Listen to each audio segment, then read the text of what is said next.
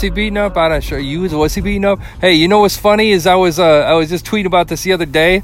Uh, isn't it funny how um, Nicki Minaj is like going at everybody, at Drake and stuff now? Isn't it funny? Because back in the day, she was giving shit, you know, getting mad about Lil' Kim or whatever, and I'm queen, nah, whatever. Um, isn't it funny though? What happens when people get old? The cycle continues. The cycle continues. You get old, uh, you get salty. You have the, you have the you should have the respect of the young ones, but you don't because you was an asshole and it's coming back to you, you know, and the world keeps turning. You know, broccoli's still gross. Some people make cucumber salad. You know? Yeah, I've been following a lot of people on YouTube. One of these dudes, um, this dude made a comment that really started messing with me. Uh, you know, it was around mem- making memories. You know, everybody says it. People say we're making memories, making good memories.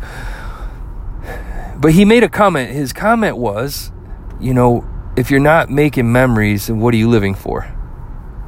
And you know, you really think about it, man. Like when you're when you're on your deathbed and you've got you've worked your ass off, you've chased all this money, you've been chasing it the entire time, you've reached the edge of the cliff you're 70 years old, you've got millions of dollars, giant house, really nice cars. Your kids are moved out. What have you got? You've got really nice cars, really huge house, and a lot of money. And when I say you don't have anything to show for it, you know, that's one thing. But when you think about how full was your life, man? How many memories did you create? That's the thing, man. That's the key. You know? And I wish I wish I would have known that sooner. I wish I would have thought as thoroughly about that sooner in my life. Um, because I feel like that I, I listen, I, all my life, when I work, like I'm zero to a thousand, and I work my face off. I work and lose sight of everything around me. I completely hone in on that shit, and blinders go on to the rest of the world, and I'm hyper focused until the job at hand is complete, a thousand percent the best I can possibly do. Um, but in doing that, I've missed out a lot on some experiences and things in my life, you know. And I wish somebody would have told me that memories are more valuable than the money you have in the bank. They're more valuable than a huge retirement, you know. So that's my new focus you know? And and here's the other thing too. Keep this in mind. A lot of people don't talk about this. I was just talking to a junior guy at work and I was trying to teach him. You know, he was like, "Yeah, you know, how can I align with this thing and how can I get with this initiative and all using his fucking big words and stuff." And I said, "Look, man, here's the deal." And I wish somebody would have told me this. It's 100% the deal, man. Take care of the people. Just take care of the people. Look out for the people around you.